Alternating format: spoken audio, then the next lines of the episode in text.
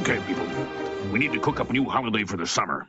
Something with uh, gifts, cards, assorted gougeables. How about something religious? We had great penetration last spring with Christmas too. Oh, I know. Spend over like Passover, but less talk, more presents. Pro- product day? Uh, Gifts. No, no, no!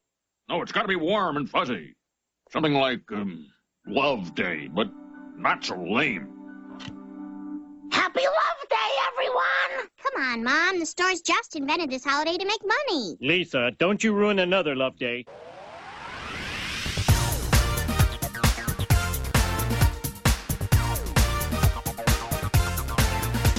Hi, and welcome back to Material World, where we're digging into the stories behind all the things you spend your money on. I'm Lindsey Rupp. I write about all the stores in the mall for Bloomberg.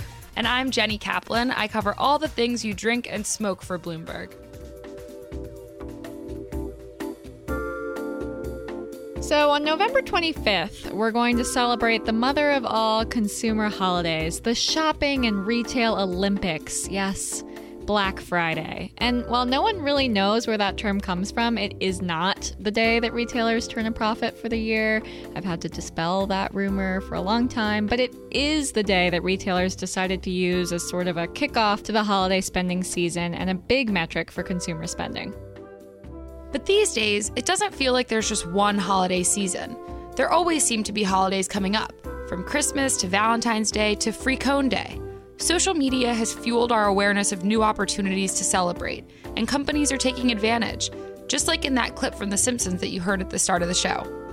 People are saying that they're getting tired of the same old consumerism. We've talked a lot about people shifting their spending habits away from apparel and stores in the mall. And all these skip trips are really hurting these malls. It's estimated that about one third of enclosed malls in the US will eventually have to close. And instead of going to the mall, people are paying more for memories and experiences. But there's always some product to buy that will make your party a little more grammable. I've definitely experienced that. I rarely go shopping for clothes in stores these days just because. But on the Saturday of Halloween weekend, I spent all day with friends in different stores searching for costume components. We're spending more on parties big and small. The average cost of a wedding in the US rose to $32,641 last year, an increase of more than $5,000 from 2010, according to a survey by the wedding website theknot.com. It seems like people are willing to go above and beyond to celebrate almost anything these days. It's something we talk about a lot on our consumer team here at Bloomberg, and our editor, Nick Turner, came up with a term for it. Celebration inflation is the idea that every holiday or event or things that maybe weren't a huge deal in the past are now taken to an extreme degree. So if you have a kid's birthday, it has to be at uh, Chuck E. Cheese or some, you, you know, elaborate party event place. And in the old days, we maybe just like throw something together at the last minute. Um, I think it extends to Halloween, where in the old days we just celebrated Halloween on Halloween, but now kids it's essentially a month long event where kids have multiple costumes. They have uh, a whole week at school devoted to dressing up and uh, everybody just kind of takes it to a, to a more extreme degree. Nick's seen this trend play out acutely among his three young kids. instead of just celebrating on halloween they have costume day on halloween itself. The next day is uh, sp- sports day where people wear like a sports jersey or something. The day after that is crazy sock day and then there's I also didn't want to get too crazy with that yeah, one. there's also School Spirit Day, and then this is my favorite Dress for Success Day, where like Uh. essentially the kids dress up like little Alex P. Keatons or something. um, so that's pretty insane to have a whole week, you know, at just a regular public school. Whereas obviously when I was growing up, that would not happen.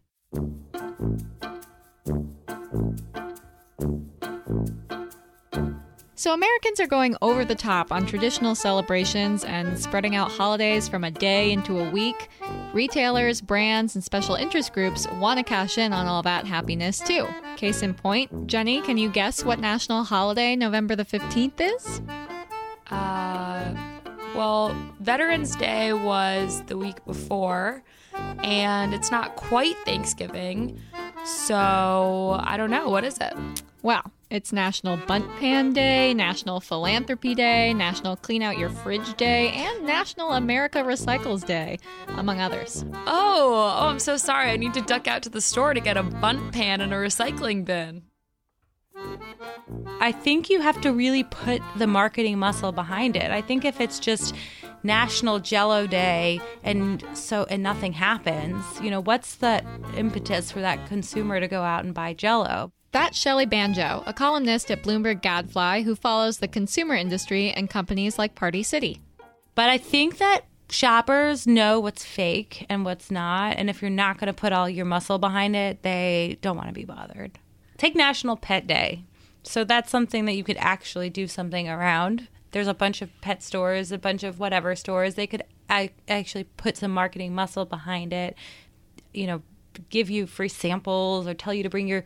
I mean, wouldn't if there was a big event at some store and they were like, "Oh, bring your dog in. You'll get free samples and you get to play and, you know, maybe they'll bring in the Instagram dogs that are famous." You'd probably go. I think these retailers are missing out if they're not trying or thinking about participating in these things. I mean, I think that the the fake holiday thing can become a real thing just in the same way that Black Friday did and Cyber Monday did and suddenly people plan their whole holidays around which mall they're going to go to or when time they're going to wake up and try to get those diamond earrings or laptop or something like that. And it all plays into this idea that people aren't spending the same way they used to. People want to spend on something that they have some sort of emotional connection with and retailers that are smart will say, "Okay, what are our customers looking for? What are they celebrating? What are they spending time doing? And how can we provide the products that they might need to kind of satisfy those occasions. So, not every attempt to create a reason to celebrate is going to be a hit. Like Shelley said, consumers are pretty good at sniffing out a fake. Still, as Nick discovered with Halloween, Americans do seem to enjoy leaning on more traditional excuses to celebrate. TLC gave us a glimpse into this trend in its short lived reality show, Outrageous Kid Parties. We had a roller skating rink, a foam pool, had great music. We also had a photo booth, cheerleaders, also had a character guide. This party is going to be so great.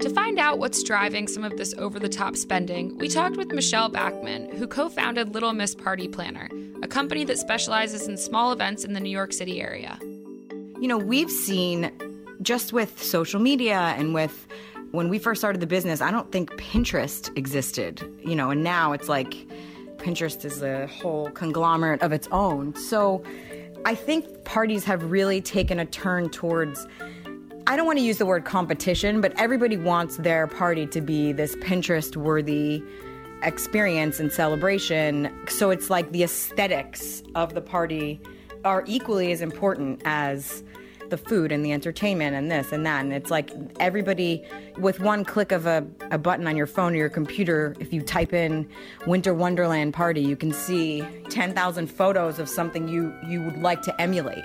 So I think it's very easy for people to raise their expectations on what a party should look like.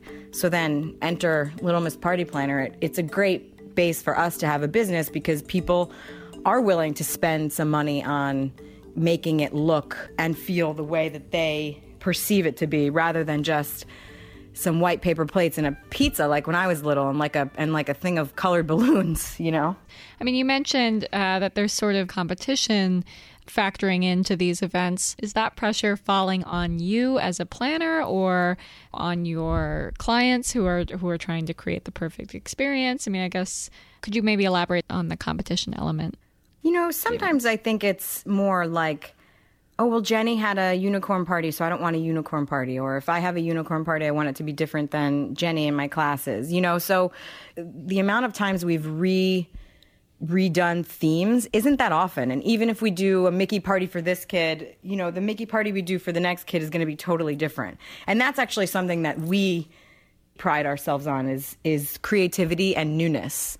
You know, I, th- I guess the competition thing could just be just a natural that everybody, you know, you you if it's your first child or second child, you want, you know, a birthday is a is an important milestone in a kid's life and you want that party to be special for them and different and it's something that I think parents, you know, you just want something special and different for your kid. What's an example? Like, what's the most lavish party that you've worked on? This was probably the biggest birthday party we've thrown. It was um, this real estate tycoon guy who lived in the city for a million years. And every five years, he threw himself a huge bash. And he told us that for his 65th, he had it in Katz's Deli, rented out Katz's Deli, and had like Cirque du Soleil people come in. So we knew Whoa. that we had something to top. So he let us use a floor in one of his buildings that was getting converted into offices. So it was basically just one big white canvas that we could do anything we wanted to because it didn't matter. They were turning it into offices. So we brought in food trucks. So we made it like a food truck party. So all of his guests, and we spray painted like the we had a spray a graffiti artist come in and spray paint logos of all the different food trucks, and then we had a jazz band and a tap dancer. Like it was crazy. Even our colleague Shelley wasn't immune to the desire to go above and beyond at her recent wedding. We kind of, as a lot of people do, you know, branded our wedding, and that's it's uh, you know then you, we had T-shirts, we had tattoos. It was a little much, I think. Fun. Great Well- for Instagram, though. Well, we did it at my old summer camp. Not to get too much into it, but we did it at my old summer camp. So it had a th- kind of a themey type of thing, but Uh-huh. we, you still didn't want it to be that, you know, kitschy. But you know, everyone was back to summer camp, so we figured we might as well play up the theme. So, what's driving this desire to wring the most fun and excitement out of every opportunity? What's fueling all this competition to lead the best life, or at least the best looking life? Well, a big part of it is that our lives are so much more visible to each other now. I mean, somebody's always watching. Turns out, companies like Party City have a term for that too, according to Shelley.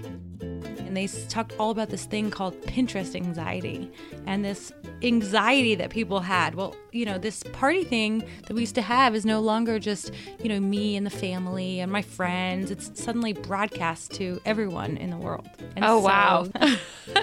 and I think that was so their their whole thing was, well, how can we if we know that let's say a mom is coming in to create her first uh, birthday party for her for her 1-year-old, what are we going to give her that would also look good in person but then also look good when you're photographing it for Instagram? At all the weddings, chalkboards are a really big deal so that you could write your Instagram hashtag on them and that everyone can follow, you know, it wedding stalkers on Instagram hashtags is also insane because suddenly you're not just trying to please your guests, but you also have to make sure your wedding looks Pinterest perfect, as people say. On November 3rd, Subway celebrates National Sandwich Day, also known as National Hey Mom, I Got You Lunch Day. The state of California just declared February 22nd as Kevin Hart Day. That is so awesome. We are marking National Thank a Mail Carrier Day right. today. Isn't this a good one? also a special day if you enjoy Slurpees. It's the annual Bring Your Own Cup Day at 7-Eleven. You can bring any kind of container and fill it up. Jedi fans rejoice. Force is strong in this one. It's May 4th, or Star Wars Day if you're a fan. Today, by the way, in case you don't know, is National Hugging Day. To celebrate National Hugging Day, please welcome one of the top huggers in the United States of America right now, Mr. Zac Efron. Zac? With all this money to be had, how are companies cashing in? Some retailers have seen real success creating an event and a reason for people to go out and buy. That's right. Think about Black Friday or Cyber Monday, or even more relevant lately, Amazon Prime Day. This year's was only the second event ever, but Amazon said it was one of the biggest sales day they've ever had on the site. For further insight, we talked to Bloomberg's Spencer Soper, who covers Amazon. Prime Day started last year, and they had their second one this year. You know, happens in July, which is Amazon's third quarter, which is traditionally a pretty light quarter for them. But the idea being to entice customers, get them excited about deals, get them on the site, and primarily get them uh, enticed to pay for the Amazon Prime subscription so that they're locked and loaded come the holiday season. So Amazon's wanting to prime its prime pump, if you will. um, sales were up, I believe, 50% in their second Prime Day from the previous year. They sold uh, more than 2 million toys and 1 million pair of shoes and, uh, and more than 90,000 TVs. So they're definitely having success in creating something out of nothing, you know, getting people to shop at a time when it isn't normally associated with shopping. Is there a sense that they're making this a holiday? Like, why make it one day? Why not have like Prime Fridays for a month? Are they trying to make this something that it's like everyone get ready for Prime Day? Because a lot of retailers also do Christmas and July sales. Yeah, I don't. I don't know what the uh, goal is of of focusing it to one particular day. Other than I think it is easier to create excitement over one day than it is over a prolonged period. Then it just becomes more more humdrum. This kind of company created holiday is effective all over the world. Here's John Oliver's take on the Singles Day phenomenon. This was a big week for the Chinese economy. The biggest shopping day in the world has just become even bigger. Singles Day in China has set a sales record. It's a holiday designed to commemorate single people because apparently they think the date 1111 looks like four single people in a row. Singles Day had been sort of a novelty holiday until 2009 when the online retailer Alibaba turned it into a sales event. And since then, it's become huge. Yeah, so they've racked up sales now of more than 15.5 billion US dollars. So, as you say, breaking the record of 13.3 billion that they racked up in 2015. Companies are also taking advantage of lesser known and international holidays to spur consumers to buy their brand. Take Constellation Brands, which brews and distributes Mexican beers Corona and Modelo Especial in the US. They've capitalized on the growing popularity of Cinco de Mayo to promote their beers. At an investor day in November, Paul Hetterich, president of Constellation's beer business, talked about the growing popularity of the Mexican Day of the Dead and how that's helped them sell beer straight from May into November. They, okay, back in the day, virtually invented the holiday Cinco de Mayo here and making it a big promotional opportunity, which is true. And the idea came up from that it was too hard for Corona to get into the promotional rotation for Memorial Day, July 4th, and Labor Day, which is like when it all happens for beer in the summer. So this was a way to get a jump start on it. Worked very well. So now we're able to carry Cinco right through. And this past summer, I think two summers in a row now, we've won Memorial Day, we've won July 4th, and we've won Labor Day in terms of our share and our promotional activity. Now we came up with yet another one, I think, which we're only about two years into the making on this, which all of a sudden is taking on a life of its own, and that's this Day of the Dead. Okay? Uh, and so now all of a sudden there's a big promotional opportunity on November 1 in store and on premise where people are celebrating uh, their uh, lost relatives. Okay? So it's a Mexican holiday, Day of the Dead. And so now we're able to sort of carry ourselves from pre Cinco right through early November. And it's incredible how we're able to create these events and then really capitalize on them and leverage against them. The willingness to spend more money on celebrations of all kinds has helped create some auxiliary businesses. Scott Novis founded Game Truck in 2006, and since then, the company has grown to serve more than 30 states and also provides laser tag and bubble soccer for parties. What we're seeing is more hey, let's celebrate, let's have an event. And it seems like people really want to have great experiences. They're buying a memory. What new memories do you manufacture through Instagram? What new memories do you manufacture through Facebook? Purely through those activities. In my experience, none. You want to go do things and then report them and connect them, but what are you going to do?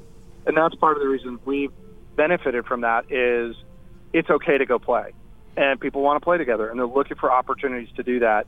The one-upsmanship, you know, I think that's purely a function of how to get noticed, um, and that is that's baked into our culture at every level of how do you win the tournament. You got to be at the top of the pile, and we love tournaments. We love competitions. I mean, we're Americans. We compete. Right. And so we'll bring competition to almost anything.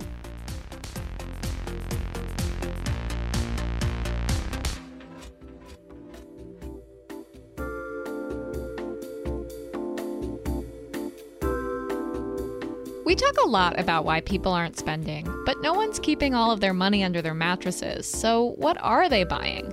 Experiences that they can post on social media. You may think that you're spending less money on stuff, but you're probably wrong. Retailers are capitalizing on selling you all those things that make your experience postable. From the perfect Halloween costume to the best election day party celebrations to the cutest wedding outfits. But maybe it isn't all so narcissistic. Scott at Game Truck said his business is benefiting because people want to be together and feel a sense of physical community. They want to revel in things that they care about. Shelley pointed that out too. As crazy as all of this seems, I do think that we're kind of in a better place that we're spending our money organizing events and being with others than just on having that showy Louis Vuitton bag. You know, I know that it's crazy and that there is all this celebration inflation, but in a way, it's kind of nicer that we're spending money on activities where we can spend time with other people rather than just the you know, a new car or a new bag or a new jacket. Yeah. I don't know, the positive side. And with that, let's kick off the holiday season. That's it for this episode of Material World. Thanks for listening. Check out our other episodes on Bloomberg.com or iTunes.com slash Material World or wherever you listen to podcasts. We want to hear from you. As the holidays approach, we're working on a story about sugar and salt. Are you trying to minimize either ingredient? Have you changed the foods you eat based on recent recommendations? Let us know on Twitter. I'm at Jenny M. Kaplan and Lindsey's at LC Rupp. You can follow the companies we talked with at Game Truck HQ, at LMPNY, and keep up with our colleagues at S Banjo, at SF Nick, and at Spencer Soper. Material World is produced by Magnus Henriksen and Liz Smith. Alec McCabe is head of Bloomberg Podcasts. We'll be back in two weeks. And with that, let's kick off the holiday season. And with that, let's kick off the holidays.